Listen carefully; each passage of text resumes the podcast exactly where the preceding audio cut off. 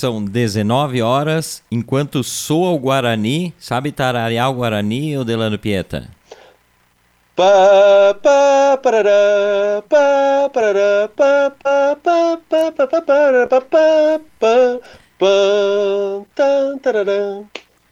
Começa por aqui a outra voz de segunda a sexta-feira, das 7 às 8 da noite, batendo aquele papo aqui pela Rádio Pinguim radiopinguim.com.br, pelo aplicativo, pela fanpage do programa A Outra Voz e da Rádio Pinguim, depois vira um podcast lá no Spotify e também a reprise 23 horas e 13 horas do dia seguinte.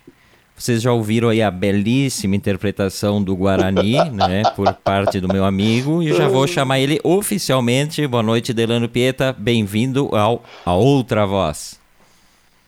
Boa noite, Everton. Boa noite uh, aos ouvintes. Depois dessa péssima interpretação, já peço desculpas de antemão. A gente costuma, no terminar do programa, a gente sempre canta alguma coisinha que é para dar uma dispersada no pessoal. No início é um risco assumido que a gente tentou correr. Vamos tentar ver como é que vai ficar o programa.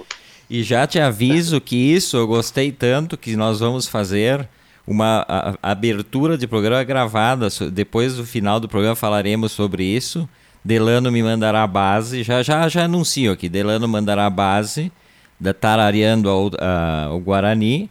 E aí eu vou fazer. Carlos, Carlos Gomes se torcendo no, no, no, no túmulo. Pois é, não tá sei. Se que... revirando, Carlos não, Gomes. Não sei quem se ofendeu mais, se foi o Carlos Gomes, se foi o pessoal da Voz do Brasil, porque a gente, a, a, a gente fica é, fazendo. É esse tipo de deboche, faz o programa na hora da Voz do Brasil, chama a outra voz, Verdade. então também devem ter se Verdade. ofendido. E o José de Alencar, né, que é o cara responsável pela, pela história que virou a ópera do Guarani, que estreou em Milão, né, 1870, se não me engano.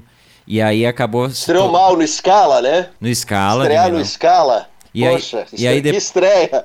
E aí depois virou a partir de 30 e foi 35, eu acho que foi criada o, o programa nacional que se chamava antigamente, né? Que depois vira Isso, foi com, com, com Getúlio Vargas, né? Exato. Foi no governo Vargas. E aí depois ele vira um, ele vira o, a, a hora do Brasil, isso em seguida em 37 ou 38 e depois, a partir de 46, se eu não me engano, os 50, eu já li a história 500 vezes, né, da Voz do Brasil. Ele, ele, ele se torna, então, a Voz do Brasil, o nome que ele é conhecido até hoje. É o programa mais antigo do rádio brasileiro, né?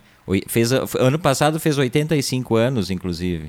E que poderia ser um Poxa. baita programa, né? Se não fosse o envolvimento da questão da, da política nele, né? De, de ser usado como ele um já instrumento. Foi. É, ele é mais publicidade que jornalismo agora. Esse é o grande problema, né? Virou, virou uma peça publicitária, uma peça de promoção dos governos que estão, né, ditando as regras, o governo vigente. Mas antes já, bom, teve, teve grandes vozes do Brasil. Uma vez o programa realmente ele tinha um cunho jornalístico e ele era mais independente, né? A Rádio Brás era um pouquinho mais independente do que, do que é agora. Agora são assessores de imprensa, basicamente, que fazem né, esse informativo, digamos assim, esse radiofônico, que é o programa mais antigo, mas tem todo o seu valor. Tem gente que, que se informa muito ainda pela Voz do Brasil do que, do que acontece. É, né, dizem bastidores os, em Brasília. Dizem os especialistas que tem uma importância muito grande, principalmente para o norte do país, que talvez, é. eu não sei, eu não sei a questão do, do jornalismo das, das emissoras privadas, mas parece que ele tem uma penetração grande no, no, no norte, né, na Amazônia, e, e aí te, talvez resida a importância, mas pena que ele não seja usado como um veículo de comunicação uh, isento, né? Um, isento não é, não é a palavra, é. um veículo de comunicação independente das políticas do governo de plantão, né? Acharia. É, porque em termos de estrutura. Deveria mudar o governo e ter uma estrutura à parte, né? É isso que deveria ser, para realmente informar o, a população, informar o país realmente. Como é o, por exemplo, a gente pega, claro que outros tipos de financiamento, mas a BBC, a poderosa BBC, é do governo, né? Ela é do governo, mas ela é funciona, ela funciona à parte, o cidadão paga, inclusive aparece no seu no seu imposto lá, o imposto que é destinado à manutenção das emissoras de TV e de rádio mas elas funcionam independentes, né? Porque a estrutura a própria, é... cultu a própria cultura, a própria cultura aqui no estado funcionou muito tempo de forma independente, apesar de ser atrelada ao governo estadual, ela tinha uma, uma linha editorial bacana. Eu gosto demais da, tanto da rádio quanto da TV. Pena que, né, teve todo aquele sucateamento, né, aquele, aquela implosão da, da, das rádios e TV Cultura. Aqui. É, bem lembrado, bem lembrado. A FM Cultura, uma grande programação, ainda tem, né? FM Cultura. Muito legal. Mas aqui, aqui na nossa região entra o sinal muito fraco. Foi minha primeira, minha primeira participação em rádio. Ah, é? Uma rádio foi na FM Cultura. Nós fazíamos trabalhos né, na faculdade de jornalismo antes de eu sonhar em trabalhar na Rádio Garibaldi, na Rádio Universidade, enfim, na, na, na, na Viva, na Serrana, na, São Francisco, foi antes, foi antes. Então a gente fazia os trabalhos de jornalismo, tinha uma professora que tinha um amigo lá, então ele produzia, tinha um espaço que ele conseguia divulgar, esses, a gente fazia documentários uh, em rádio, programas radiofônicos e mandávamos para lá, tudo, né, com, com, base em Caxias do Sul, mas mandar para a FM Cultura em Porto Alegre. E aí, eh, para a gente se ouvir era muito legal. A gente se ouvia na rádio pela primeira vez, é, como era gravado, era uma, uma grande emoção. Imagina só. Sabe que até, eu não sei se hoje, mas até alguns anos atrás, e eu sempre ouvia, quando ia para Porto Alegre, eu já botava direto na 107.7. Adoro a programação deles. Ela continua é boa, boa, inclusive. Ela continua boa. Mas agora o sinal é muito fraco. Eles têm um aplicativo. Esses dias eles lançaram o aplicativo próprio. Funciona muito mal. Ele funciona durante dois ou três minutos e depois ele desaparece. Tu tem que reiniciar a todo momento. É uma pena. Esse, isso é o que o Delano falou em sucateamento. É esse tipo de coisa. É. é. Porque a Rádio Pinguim, com todo o poder econômico dela, tem um aplicativo que Sim. funciona 90% funciona. do tempo bem. Né? Então não, não tem por que ser assim. Mas e aí Mas eu... aí, aí, aí já vou já vou já vou falar graças a Everton Rigatti que brigou, né, por, pelo bom funcionamento do aplicativo e também da, da, da Rádio Pinguim do Sinal, né? Várias foi, vezes. Foi quem, quem brigou foi ah, teve, tivemos e brigas tivemos problemas mas, sérios. Mas valeu a pena, né? Mas, mas valeu a pena, né? Não, tá funcionando. Tá, tá funcionando bem. E aí esse programa que tu falasses aí da tua estreia em rádio, até alguns anos atrás, eles tinham no horário da uma da tarde do sábado, tinha a, programação uh, baseada em programas das, das rádios ou das, das disciplinas de, de jornalismo uh, do, do interior Sim. do estado. Bem bacana, assim, programas... Era aí que a gente entrava. Era aí que a gente entrava. Eu lembro até o que eu fiz, foi um programa sobre a legalidade.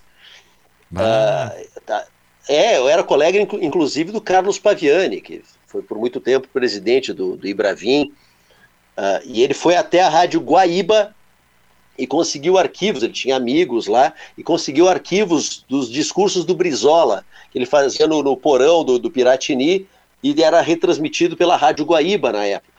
E a Rádio Guaíba foi o, o, o grande eco do que dos discursos do Brizola, foi a grande rádio de resistência naquela época da, da legalidade. A gente fez todo um documentário com a legalidade. A gente fazia a nossa narração em off e às vezes aí entrava um discurso do Brizola. Foi muito legal. Foi um baita trabalho e a gente ouvia o resultado dele. Foi, foi bem bacana. Aliás, tem um filme né, sobre a legalidade. É um filme que não é muito. É, é, bem recente. Eu não cheguei a ver ainda esse filme. Já vi algumas pessoas dizendo, ah, porque criticando e tal, como sempre, né? Mas eu, eu não cheguei a ver. Eu, eu acompanhei algumas cenas dos bastidores, uh, tinha amigos trabalhando, e as imagens feitas dentro do Palácio Piratini foram, eram lindíssimas, assim, né? Eles, eles usaram durante alguns dias o Palácio Piratini. E eu tô curioso. Acho que esse filme não tá ainda em, em streaming, imagino eu. Mas eu tô bem curioso. Ah, eu quero assistir. Porque essa história, essa história aí é uma, é uma história importante, é uma história uh, de arrepiar, né? A história da, da legalidade, é. da resistência e da questão é. do rádio, né? É, e assim, ó, e, e, e da sensibilidade de algumas pessoas que fizeram que não fosse um derramamento de sangue maior aqui no Rio Grande do Sul. O comandante do Terceiro Exército, por exemplo, ele recebeu a ordem para bombardear o Palácio Piratini. E ele ignorou a ordem, Se, se, isso não é ter uma presença de espírito uma noção de, de ser humano e uma noção de, do teu papel na história, eu estou arrepiado falando isso. Mas esse comandante do, do terceiro exército, que é a base é em Porto Alegre, olha, esse sim é um herói.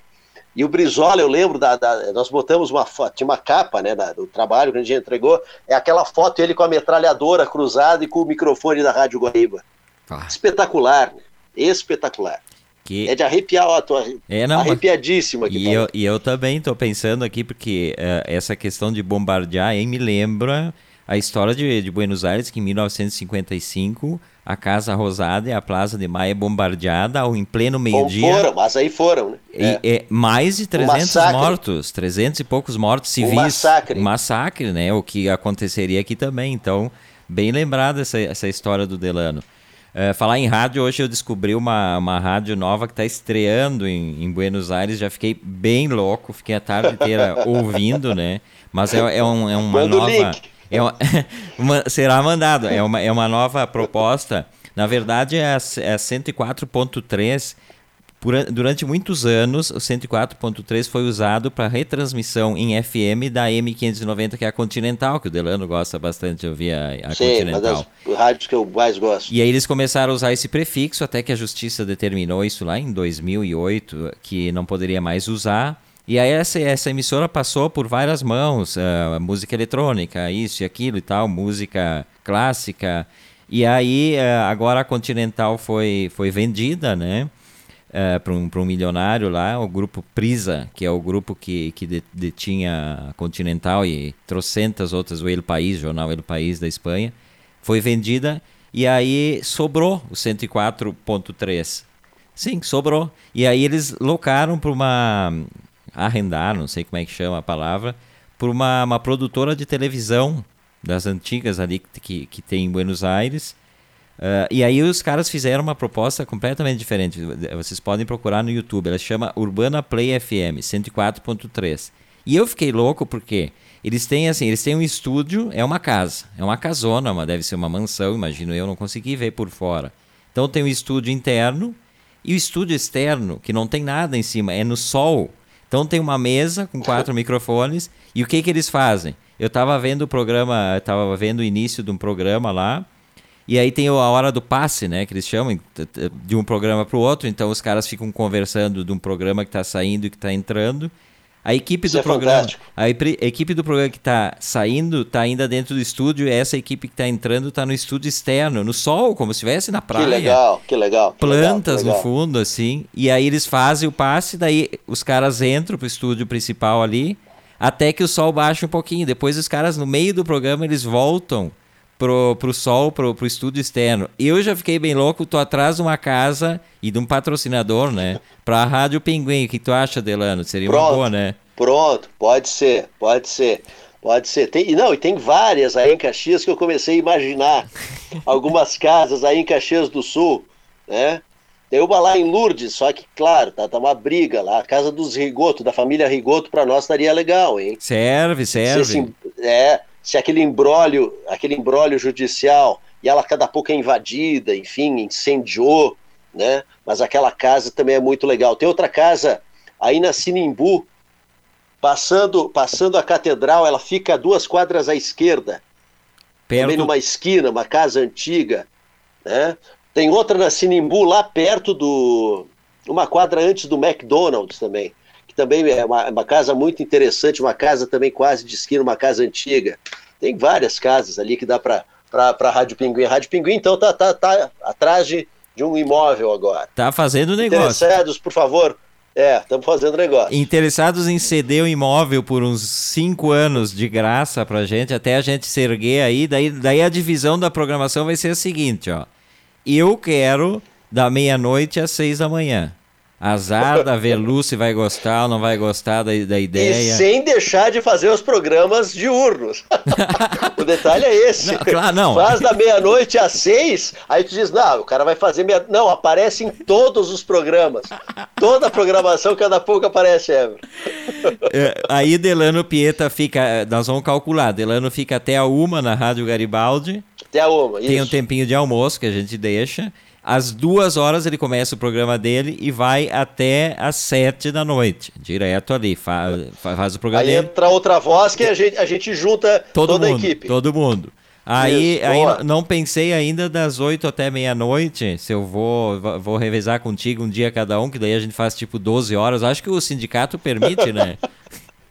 Acho que dá, acho que dá, dá. Tudo certo. Daí, da- daí eu acho que, que fechou. Fim de semana, talvez a gente dê folga pra, pra gente mesmo e bote. Não, eu não vou botar ninguém no meu horário. O meu horário eu faço Não, a de gente segunda bota a reprise, a gente reprisa. Ou a gente reprisa ou é computador. Muito bom. Aliás, né, eu falei pro Só Delano. que assim, ó, eu, eu, eu posso fazer algumas participações desse à meia-noite às seis, só que eu vou ter que sair tipo quatro e meia para poder estar na Rádio Garibaldi logo pela manhã. Então eu preciso passar em casa, tomo um banho e vou para a rádio. Precisa dormir, não.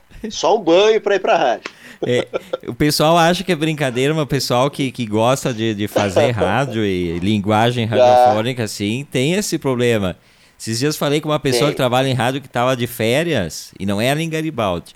Estava de férias e me disse: Ah, olha aqui, quando dizem que é uma cachaça, não é brincadeira. A pessoa estava entrando em férias já triste que estava entrando em férias, e é uma coisa super comum, né? Mas, então, informando aos patrocinadores, a proposta é, olha, a proposta é boa, hein? A gente não paga nada e vocês pagam ainda a conta da É. luz e a gente faz o, o programa. Deixa eu dar um oi, né, pro pessoal que nem dei oi. Começamos já falando que nem uns loucos aqui. O Miguel Luiz Troy, o DJ Thunder, boa noite, Everton Delano. Fala, Miguel. Boa noite, Miguel, nosso compartilhador master aqui, né? Ont- Esse é. Ontem foram 113, eu acho, compartilhamentos. Até ele estava até ele tava espantado com o número de compartilhamentos que ele fez ontem. Falou aqui que foi o recorde. A Luciane Macali, o Zé, né? O Zé Tiqueleiro lá de Garibaldi, dando seu boa noite. Boa noite, gente. Obrigado Abraço, pela gente. companhia de sempre aqui. Vamos ver quem mais chegou aqui. A Maria Helena Matos Nunes. Boa noite, Maria. Bem-vinda. O Avelu Mac, que anda por aí, né, pelos bastidores, já me trouxe um cafezinho aqui muito bem passado e uma Coca-Cola. A Liana Notário Rigatti, boa noite, dona Liana também. A Rádio Pinguim. A Curali Cornucci, que sempre nos acompanha também, né? A Eva Cristina, seja bem-vinda, Eva. E o restante do pessoal, eu, depois eu busco aqui na minha timeline. E falar em dormir noite e tal. Essa noite começou a soar o alarme. Sabe quando começa a soar um alarme e fica a noite inteira e tu perde o sono Ah. e, e aí tu sabe os tempos em que vai começar a soar, tu já espera um segundo antes. Que coisa Sim. desagradável, alarmes. Deveria ter uma multa, inclusive. E tô falando sério, deveria ter uma multa para pessoas que têm casas, alarmes residenciais ou de carro que não que, que fica, né? Porque daí o, o alarme ele fica tipo as bandeiras, né, da questão da, do coronavírus, eles perdem qualquer credibilidade, né? O alarme soa, ninguém vai ver, ninguém quer Boa. saber, né? Eu acho que é mais ou menos isso. E, e, e acho que, que tinha que ter realmente, não sei se existe, mas assim, ó, me acabou com o sono, e aí a cada tantos segundos ele para, tu pensa, bom, mas vai- essa vai ser a última vez. Não, daqui a pouco volta. Não, tudo, cada né? pouco vem. É, ele dá um tempo e volta. É, ele tem um, um timer que é, é uma, uma coisa horrível. E aqui- Olha só quem eu tenho mais aqui. Tenho o Samuca Pingo, só para não perder, Everton. Depois eu me esqueço também, né? Samuca Pingo, Suyan Roche Kelly. Eu, te- eu preciso saber como é que é esse, esse sobrenome, a Eu também, Suyan. eu também. É H-O-E-C-H-K-E-L-E. Roche Kelly, será que é isso? E tem mais a Lucilene Marque, vereadora de Carlos Barbosa, que entrevistei essa semana lá no Comando Geral. Ela tem uma proposta muito interessante, que é colocar o talhar como patrimônio cultural e começar a entrar na- no currículo das escolas municipais, para manter a oralidade, pelo menos, que está se perdendo do talhar.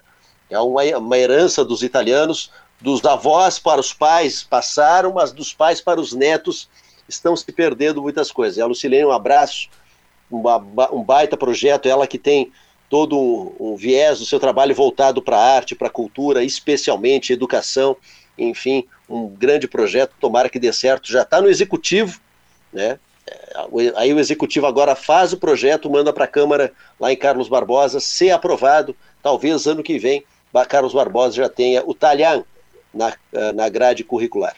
Ah, e aí eu já faço uma ponte, né? Fala em italiano. E aí eu já faço uma ponte, não sei se ela conhece ou não, se o pessoal conhece aí em Carlos Barbosa, mas tem um documentário do André Constantin, aqui de Caxias, belíssimo sobre o italiano. É belíssimo mesmo. O documentário acompanha uma senhora, a, a fala dela, aqui do interior de, de Caxias ou de Flores da Cunha, não lembro agora onde é que é. Faz muito tempo que eu vi.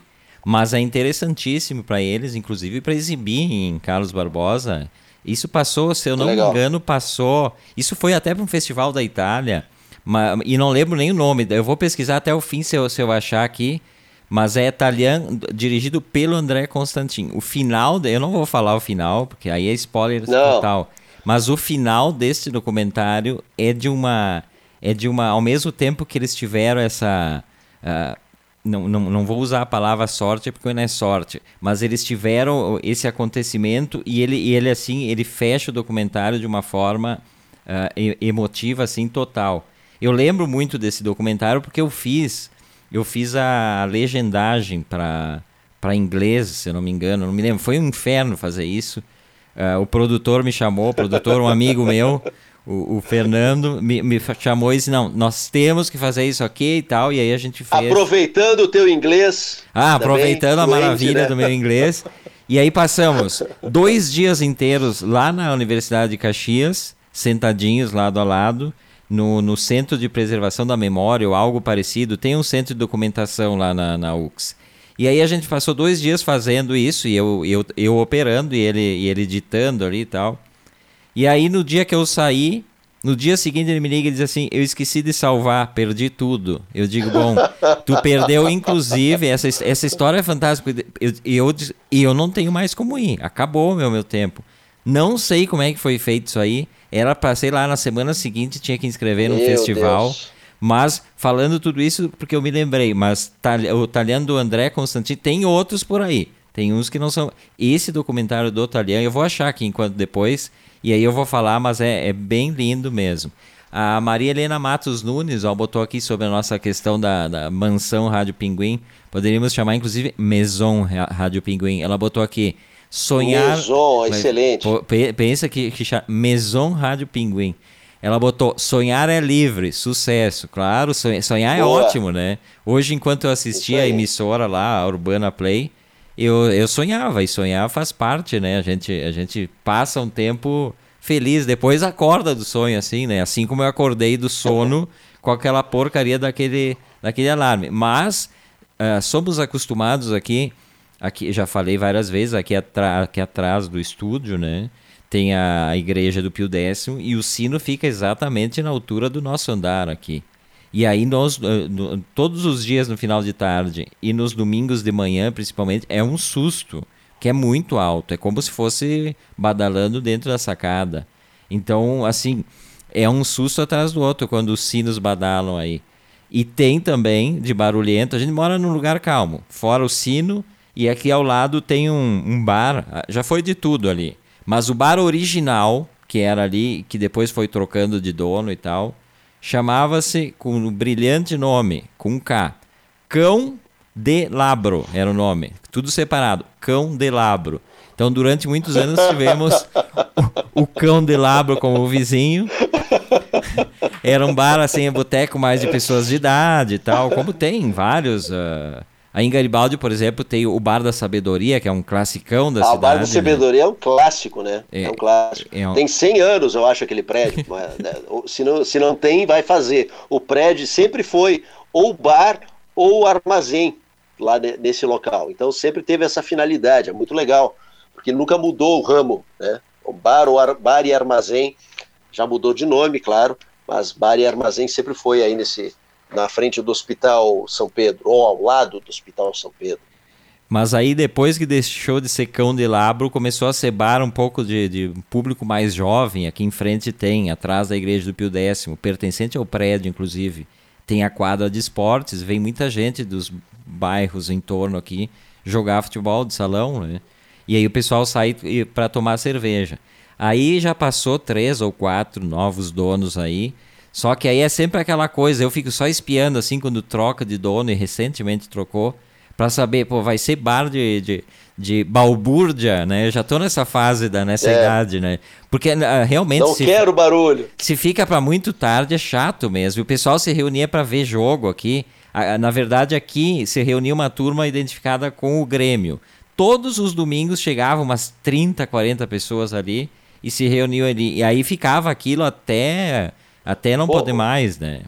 O que tem de quadra esportiva, eu tô pensando agora em Caxias do Sul, tem muita, né? Sim. Garibaldi tem bastante, mas Caxias tem muito. Eu lembro aí no, no Pio Décimo também tem a do Vascão, né? Sim, ficam as duas aqui. Aí, é aí perto. Aqui nas é minhas perto, costas, né? aqui nas minhas costas é, fica a do Pio Décimo. A do Vascão. E, e, aqui na frente, duas quadras para baixo, tem a do Vascão. Elas ficam na mesma direção, inclusive. Isso. Tanto que a informação que eu mais dou durante o ano, quando eu saio na rua, é essa o cara tá aqui na frente da quadra do Pio Décimo e quer saber onde é que fica a do Vascão. É, os caras confundem. Essa informação eu já, já dei mais de 50 vezes, com certeza. E é duas quadras aqui.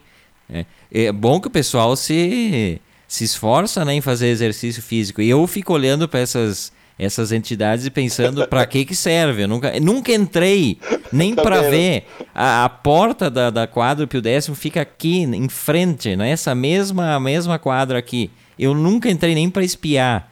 Esses tempos eu até disse para Velu que vergonha estar tá na frente da, da pessoa, a pessoa nem para espiar o que, que é. Pelo menos para ir comer um pastel, eu pensei, né? Mas nunca entrei, realmente não, não entrei porque esporte está fora. Mas é agora, então, só para complementar, o, o cão de labro virou galpão, é escrito ali galpão. Galpão. Galpão. Fizeram umas reformas, continua sempre tudo igual. E aí, esses dias já tava meio, meio barulhento aí, mas tudo bem, às 10 horas parece que eles estão, não só por causa da, da pandemia, né? Até porque a pandemia agora é antes, mas eles estão fechando cedo ali. Então, menos mal que seja um bar diurno, porque eu não tenho gente mais idade para ser acordado com, com barulhos de gente jovem gritando e dizendo Grêmio, Inter se xingando.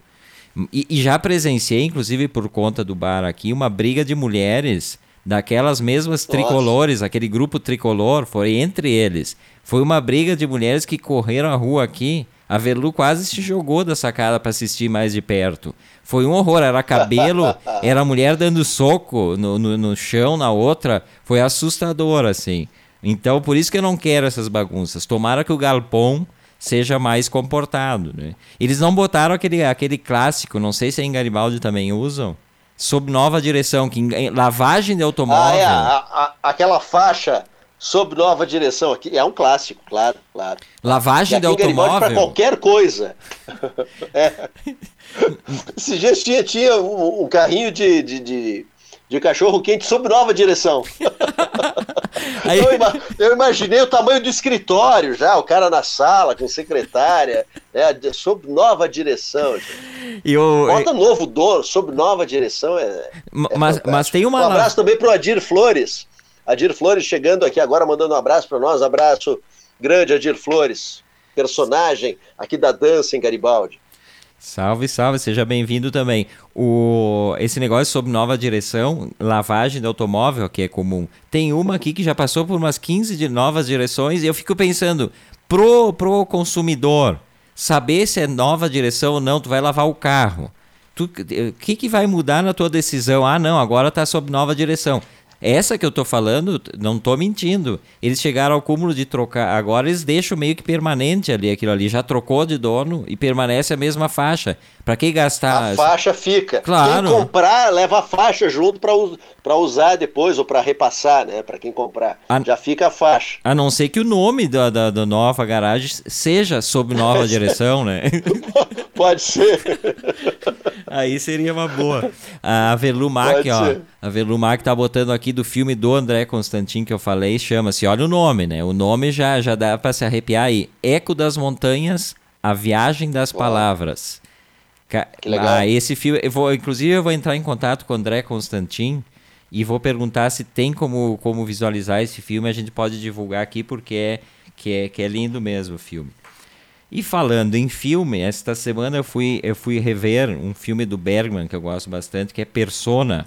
Não sei se os amigos já assistiram, mas é um filme de 1900 e sei lá, 60 e 60 e alguma coisa. Uh, é um filme, é um, é um, dos filmes mais emblemáticos do, do, do Bergman, que fala de uma, uma enfermeira que é, vai cuidar de uma, uma senhora que é atriz de teatro e tem um surto durante uma peça, e aí elas acabam se tornando íntimas, e aí a, a enfermeira faz confissões para para a camada, né? E essa, essas confissões são repassadas à direção do hospital. E aí dá um furdunço danado, enfim, aí elas entram nesse, nessa, nessa discussão e tal. Uh, só que daí uh, eu me, me, lembrei disso por causa do nome do filme, né? O, o nome do filme se chama, uh, o, o Bergman era sueco, se chama Persona, só que a tradução no Brasil se chama Quando Duas Mulheres Pecam. Não tem Nossa absolutamente senhora. nada a Nossa ver nem com o enredo, e por isso que eu falei do enredo aqui. Não tem pé nem cabeça né, esse nome. E aí eu fiquei pensando. Uh, o nome é terrível.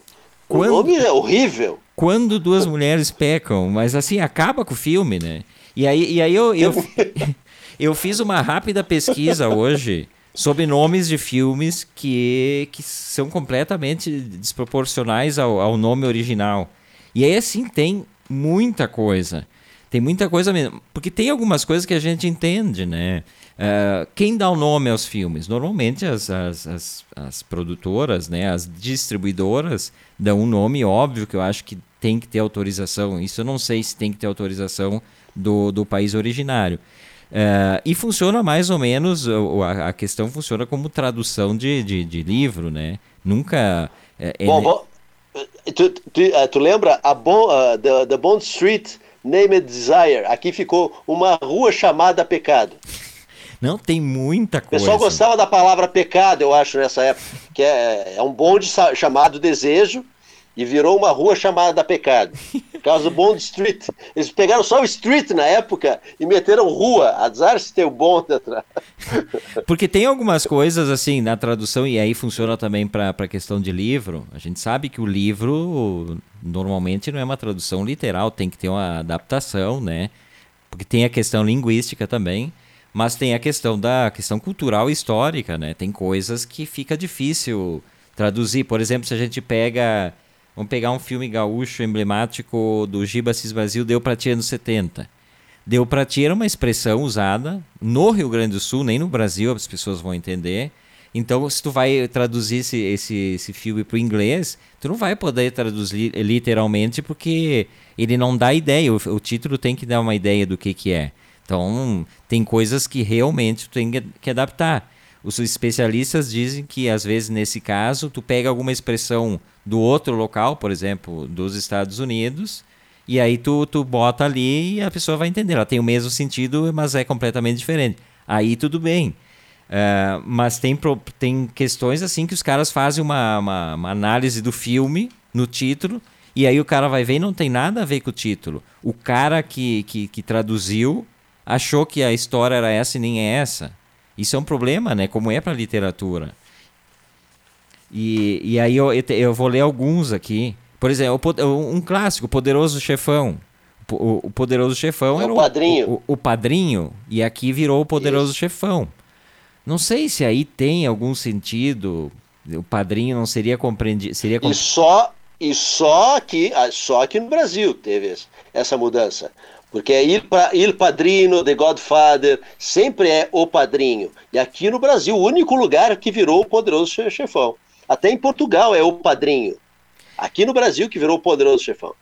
É, o Portugal também costuma fazer meio umas, algumas coisas que a gente acha meio bizarro, assim. Uh, tem um tem, o do, do Woody Allen, noivo neurótico, noivo neurótico, noiva nervosa. Uh, Chama-se Anyhow, que é o nome da personagem. E aí eles, eles simplesmente. Eh, e nem tem nada a ver, não é bem assim. Quem disse? Não. Aí vamos chamar o psiquiatra para dizer eh, se o cara tem atestado que ele é neurótico mesmo. Sabe? É, ficou, ficou muito estranho.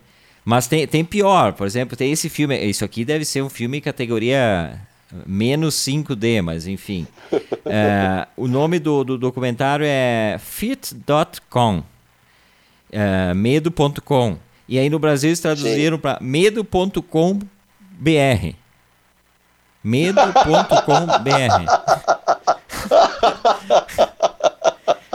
Sem contar que eles não. Então, se eles queriam fazer isso, eles tinham posto medo.com.br. Faltou ponto, inclusive. Ponto né? BR. medo, medo.com. Eh, medo.com.br. Mas, por favor, gente, não, não, não vamos atrás disso aí, porque não vale, né? E deixa eu ver que mais aqui. Tem, não, é, tem muito. Shane, por exemplo. Uh, Shane, no Brasil, eles traduziram, é um, é um, é um filme, é um, é um classicão, né? No Brasil ficou melhor, inclusive, o nome no Brasil, mas não é o mesmo filme. Os Brutos Também Amam. De Shane para Os Brutos Também Amam.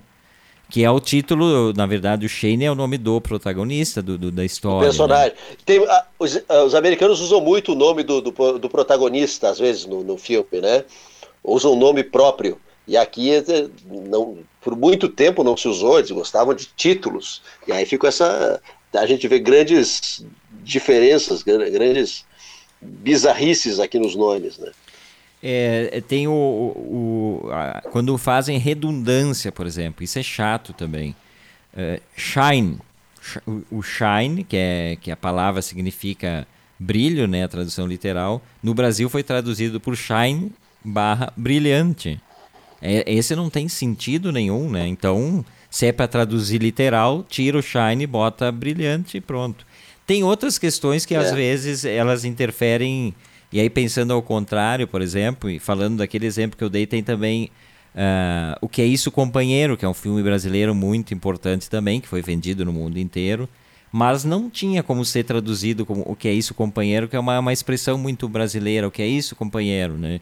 E aí eles acabaram dentro do filme, buscando uma solução. E ficou, se eu não me engano, são quatro dias em setembro, que tem a ver com a, com a história, né? Os quatro dias em que, que acontece a história. Mas aí até é tolerável. Mas, e, e tem outras também, é, quando usa, por o exemplo... vértigo. Tu pega o vértigo, Bem um lembrado. corpo que cai. Bem lembrado. Seria a vertigem. E é um corpo que cai. Olha, sai, sai completamente, né? E, não, e aí o, o, o, Vértigo, por exemplo, é um dos filmes que, que contraria um pouco essa lógica de, de. Porque tem os dois, os dois nomes são muito associados ao filme. Se usa muito Vértigo uh, em vez de usar o nome traduzido. É, é um dos raros filmes em que eu vejo que acontece isso aí. Mas na maior parte das vezes acaba incorporando o nome. Uh, o Memento, o título original é Memento, chama-se Lembra-te. E aí no Brasil eles deram o nome de Amnésia. E diz que o, o personagem. É um baita filme. É um grande filme. É um filme. baita filme. E, e... Oh, muito bom. Mas de lembra-te parte passa para amnésia, um troço um... É. completamente ao contrário, né? E assim tem. Mas eu acho que é, é, é difícil também, né? A, a, literatura é assim quando se traduz um livro, tu dá um sentido dentro de uma língua completamente diferente, tu dá um sentido às vezes, inclusive, aquelas traduções que são feitas, uh, um, um, romance russo que é traduzido para o inglês e do inglês é traduzido para o português. Né? Por isso que sempre se, se dá a, a prioridade, a, me a melhor tradução é sempre da língua original, mas às vezes não é possível, né? É, bem, é, é uma coisa bem complicada. Eu não queria ser... E o tradutor não deixa de ser um co autor do livro, né, Delano? É, por isso que tem, a, a, depois tu vai conhecendo, quem começa a ler mais a fundo obras traduzidas, tem algumas editoras que aí tu vai pegando, tu pega né, a tradução melhor não passa, ela vai vem direto, por exemplo, do russo, tem grandes autores, direto para o português, e aí tu, tu compara uma tradução para outra, muda demais, não muda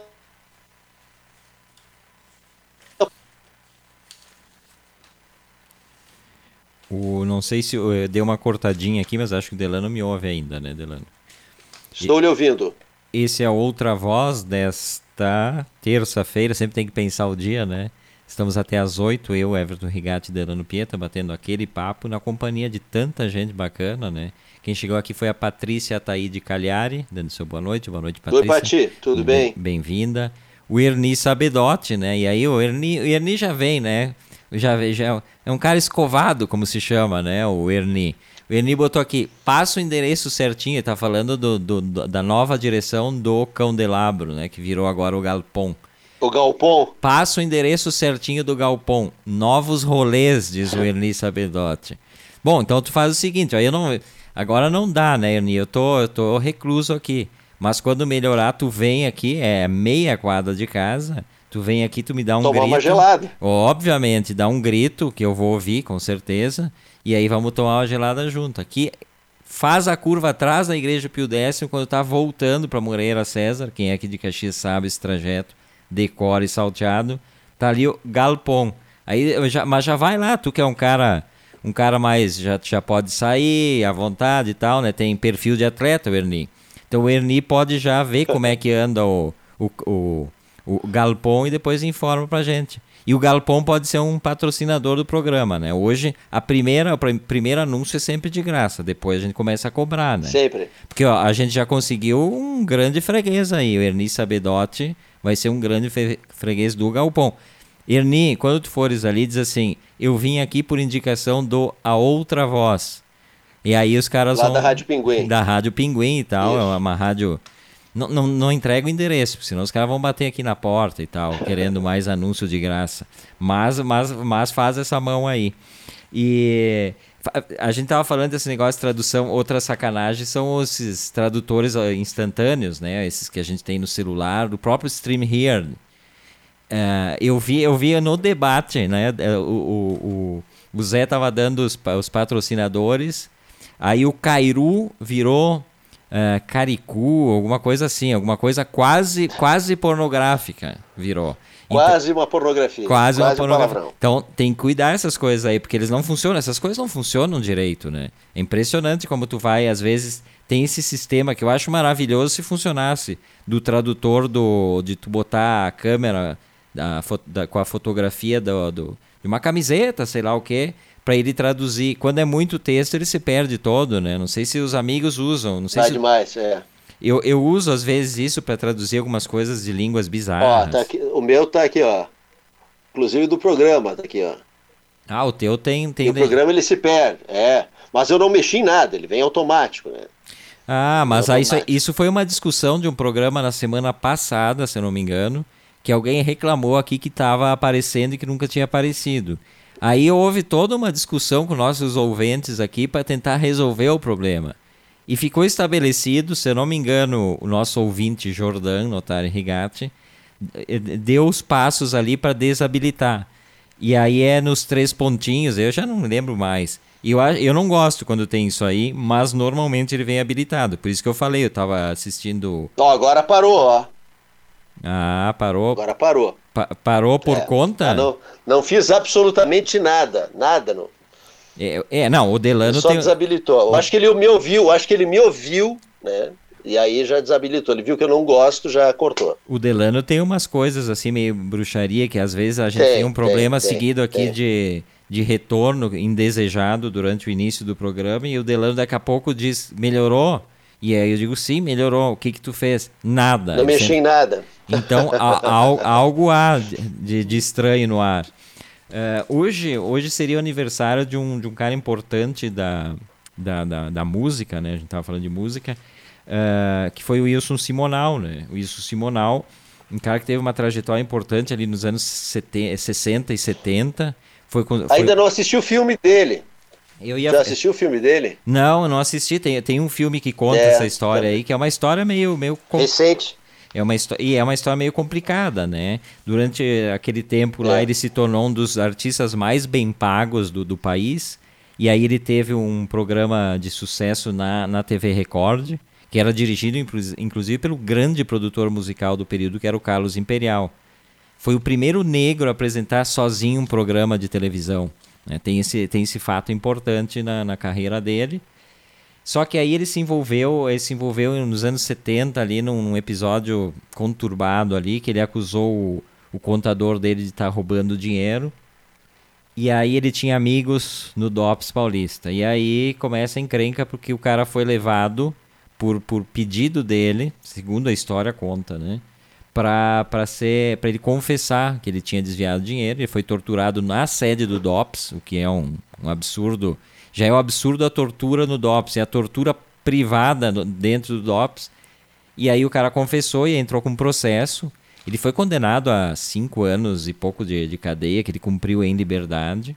Mas aí ele acabou, né? Meio que acabou a carreira dele. Ele, ele, Ele entrou numa depressão profunda, se tornou alcoólatra, virou, morreu de cirrose e tal. Em 2013, uh, em 2003, perdão, uh, a Comissão de Justiça uh, da, da OAB acabou eximindo ele daquela culpa, mas a marca ficou, né? Ele ficou marcado como sendo um colaborador da, da ditadura e do DOPS. E, e ele, ele, o alcaguete. O, o famoso alcaguete, né? Bom, tem até o Caguete é. que participa do Outra Voz e depois passa informação para para a gente levar processo, é. né? é. A gente não é. esquece. Faz tempo que não aparece, né? Faz tempo que não aparece. Um beijo. o A Outra Obrigado Voz. Pela audiência. Nós vamos ter aquele quadro assim, ó. A Outra Voz não esquece. E aí vem a historinha. Sempre, sempre tem historinha. Sempre vai ficar a historinha. Cada pouco vem. Cada pouco a gente puxa a gaveta e, e traz a história de volta. O, o nome do documentário do, do, do, do Simonal é o Ninguém Sabe o Duruk Day. Né? É dirigido pelo, é. pelos caras do Cacete, um dos humoristas do, do Cacete, o Cláudio Manuel. Uh, ele deixou, e dois filhos dele seguiram né, a, a, carreira, o Simoninha, que eu acho um baita cara, eu gosto bastante de Simoninha. Muito bom. E o Max de Castro, que é o outro filho dele. A filha a Patrícia não seguiu a carreira musical, mas os outros dois sim. Mas um cara com uma trajetória artística bacana e que infelizmente se envolveu nessas questões políticas, o que é uma coisa que acontece muito, né, nos artistas, jogadores de futebol.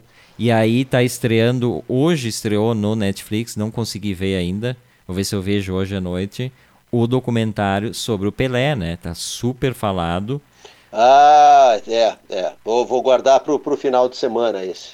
Pois é. Vou guardar para o final de semana. E aí o Pelé é uma pessoa que tem uma, uma questão política muito complicada, né? Uh, pelo abraço carinhoso que ele deu no, no ditador da, da época, que era o, era o, era o Médici, né? Nos, no anos, nos anos 70, quando o Brasil foi, foi campeão. Porque tem, tem uma cena aí que aparece no documentário, eu vi o trailer, e aí ele sempre foi muito contestado, até hoje, né? O Pelé é acusado de ser omisso politicamente. Recentemente a gente ouviu, né, essas coisas. Então eu acho que essa ligação da, da arte, da, da, do futebol com política, ela é pro, pro jogador de futebol, pro artista, pro cantor, pro músico, ela sempre é, um, é uma coisa negativa na carreira, ela nunca traz coisas sempre boas. Sempre né? perde, né?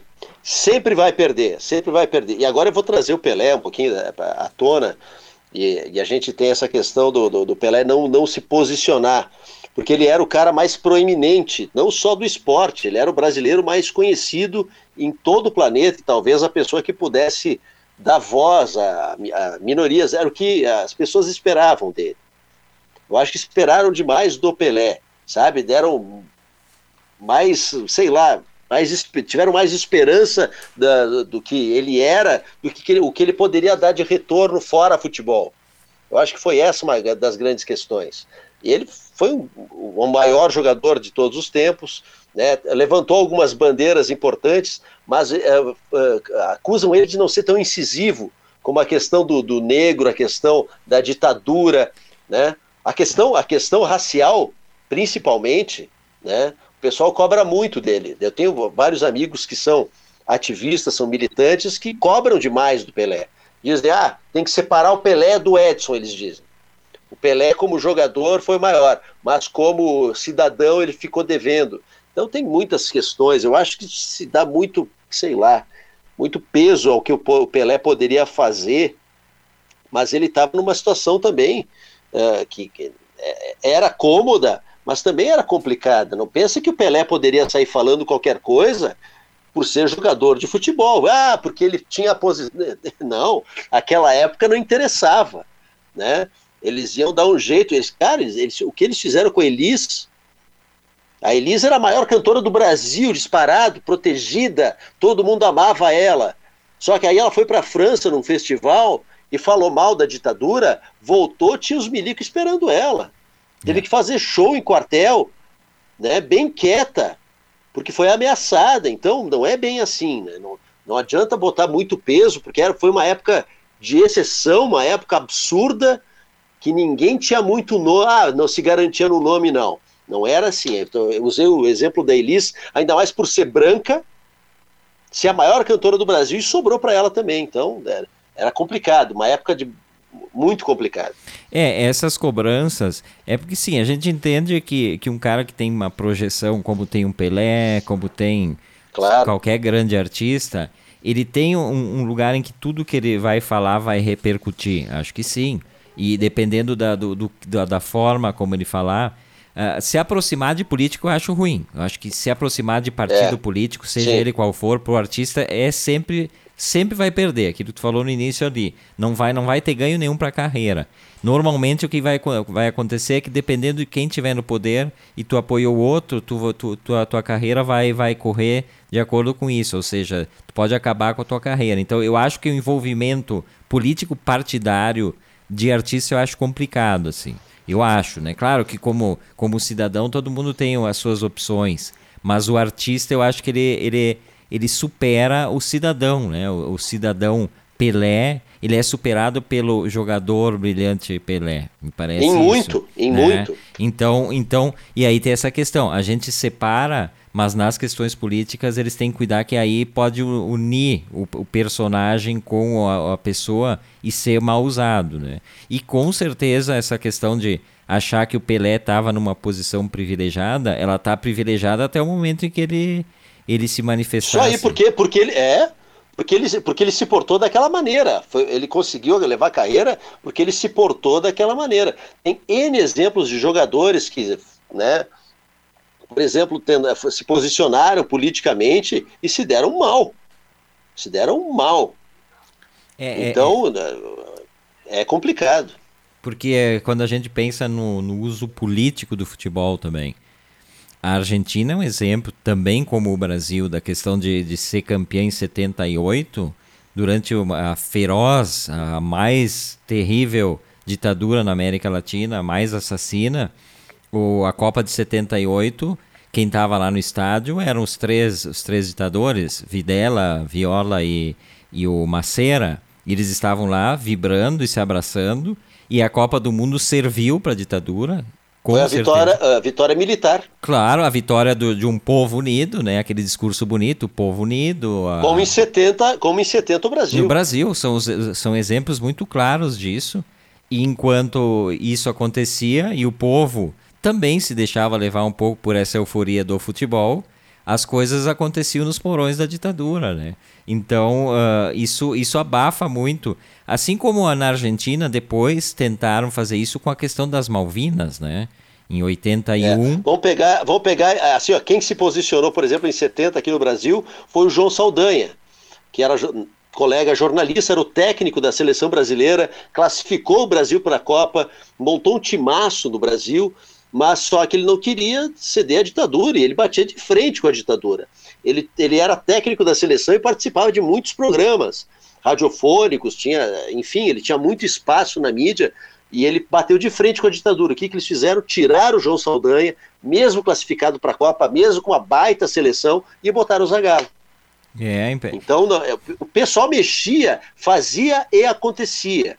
O Pelé só teve a carreira que tem, muito provavelmente porque não se posicionou. Senão eles iam podar o Pelé, pode ter certeza.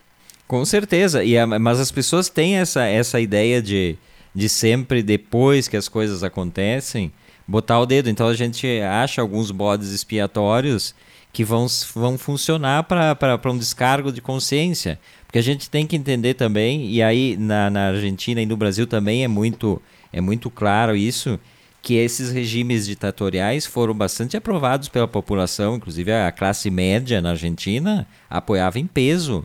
E aí quando acaba a ditadura, aí ninguém sabe, ninguém viu, ninguém apoiava e aí tem que se achar, tem que é. apontar o dedo para alguns que naquele momento é. eram proeminentes, né? Tem toda a discussão na Argentina, por exemplo, a questão da igreja, né? Da igreja estar ao lado e tal. Aí são as instituições, aí é um pouco diferente a relação, uma instituição. Mais, mais do que no Brasil, né, Everton? A gente, assim, ó, ninguém, ninguém mais apoiava a ditadura, né? Agora elegeram aquele cara lá, né? E quem elegeu e pede aí, agora como é, o que aparece, o que aparece de viúva da ditadura, que estava escondida, ninguém mais apoiava, ninguém mais era a favor. Agora, né, que aquele cara lá tá por aí, ele apareceu um monte de viúva, um monte de viúva. É, então eu... tem que ter muito cuidado, né?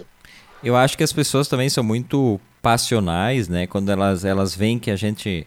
O, o mundo vive um problema, um problema que, que é baseado sempre nas questões das desigualdades sociais. É a partir daí que vem todos os nossos problemas. Mas aí as pessoas começam a querer se apegar às suas vidas, que em princípio eu que tenho a vida um pouco mais tranquila, eu acho que eu sou diferente do outro. Eu, né? aquela, aquela brincadeira que as pessoas que, que, que, que têm um carro e e, e um lugar para morar acham que são di diferenciadas, né? Tem essa, esse discurso e começa a achar que o problema é o outro, né? E aí a gente Sim. parte para essas soluções fáceis. Às vezes me parece um pouco de ingenuidade também, né? É, tô, tô, tentando minimizar um pouco às vezes a coisa, mas parece um pouco de, de ingenuidade achar que a, desse, a, a, solução dos problemas é exterminar determinado grupo ou, ou ir contra o outro e tal. Então é super complexo. O Sartre, o Sartre, o Sartre já dizia, né? O inferno são os outros. É. Tinha Se... a famosa frase de Se... Sartre. Seria... inferno são os outros. É, isso a gente vê, a gente vê nessas questões todas que a gente está vivendo, né? Uh, todo mundo, uh, por exemplo, a questão de, de, vacina, vamos falar da vacina, das fura-filas de vacina, teve... Uh, no, na, na, Argentina caiu o ministro da saúde, caiu por conta de um... Pavoroso. Por causa de um periodista, né? Um, um jornalista de rádio e de, de, de impresso, um cara que tem uma trajetória no na, na, na, na imprensa. Que era amigo do cara. Amigo do cara, e o cara é. caiu nessa e deu a vacina. Horácio Verbitsky é o nome do jornalista. Tem, aliás, a gente estava falando de ditadura, Horácio Verbitsky tem um livro importantíssimo El Vuelo, que são sobre os voos da morte, que os caras botavam os, os, os presos políticos uh, de, dopados dentro de um avião e jogavam aqui no Rio da Prata vivos, eles morriam afogados. É, então, e, e, tem esse livro reportagem, que é um dos grandes livros reportagens da Argentina, do Horácio Verbitsky. Só que aí, agora, nesse momento, e eu li um debate sobre isso, porque, para quem não sabe, o Horácio Verbitsky levantou o telefone, ligou para o ministro, que é amigo dele a vida inteira, ministro da Saúde, e pediu vacina e ganhou a vacina. Um grupo VIP, assim, digamos, né? E aí, é. e aí fica a questão. E eu vi o presidente da Argentina uh, pediu que ele, ele pedisse a demissão imediatamente, foi atendido, né? Não tem o que fazer. Muito sentido. Tenho relatos, Everton, assim, ó, tenho relatos, inclusive, é por aqui, Uh, e aí, claro, não, não é de ceder a vacina, mas de pessoas que ligam para as secretarias de saúde dos municípios e tentam dar carteiraço. Tu sabe com quem tu está falando? Ainda existe isso. Né? Eu tenho relatos de gente que trabalha nas secretarias e, e, e falou conosco. Falou conosco, diz assim, ó, o pessoal liga e diz, ó, tu sabe com quem tu está falando? Eu preciso da vacina. É que eu acho. Favorante. É, é, é, é, triste, na verdade, porque as pessoas não entenderam uma coisa que me parece, e aí vai o, o meu recado para as entidades sindicais, as entidades uh, de, empresariais. Quando dá a, a, troca de bandeira e ela sobe para um nível mais, mais extremo, o pessoal vai bater na porta da prefeitura e do prefeito e exigir que seja meio que desconsiderado, que se tome algumas medidas. Essas entidades deveriam ir bater a porta em Brasília, exigir a vacina para todo mundo. É o caminho para a economia, o caminho, o único caminho é a vacina, não tem outro. Pode remediar de um jeito ou de outro, só vai. O resto é paliativo. É paliativo, é essa palavra do que tu está falando aí, paliativo, porque só vai resolver na hora que todo mundo tiver acesso à bendita vacina e que seja logo, né? Esperemos que seja logo. Mas é, e é isso. E aí tem um outro documentário que vai estrear no HBO que também tem polêmica, que é o da Mia Farrow sobre o Woody Allen, né? Ele, ele disse Ele que... falou esses dias em entrevista para o Pedro Bial sobre isso. Falou, falou. Ele classificou o documentário dele como um trabalho de demolição. E aí a gente é, fica é. entre essas duas, essas duas verda verdades, né? O pessoal que acha que existe uma verdade. Existem várias verdades. Quem tem razão aí? A Mia Farrow ou o Woody Allen? A gente nunca vai saber. na, verdade, vai... na, verdade, a ver, uh, na verdade, a verdade, estou sendo redundante, ela acontece só uma vez. É na hora que acontece a coisa. O depois é tudo versão. Perfe... É a tua versão, é a minha versão. A verdade é só quando acontece. Depois é só, só existem versões. Perfeito, seu Delano Pieta. Programa chegando ao final, né? Me despedindo do amigo que volta na sexta-feira. Sexta-feira de volta por aí. Então tá. Um abraço, gente. Cuidem-se, cuidem-se muito. A máscara, álcool gel, o que precisar, fiquem em casa. Essa é a hora. É, os números estão assustadores. Vão, vão colaborar que a gente vai dar a volta sim. E vacina, logo, por favor. Esse é o final da outra voz. Eu volto amanhã com o Verlumac. Delano volta na sexta. Beijo para todo mundo e nos acompanhe amanhã também. Tchau, tchau.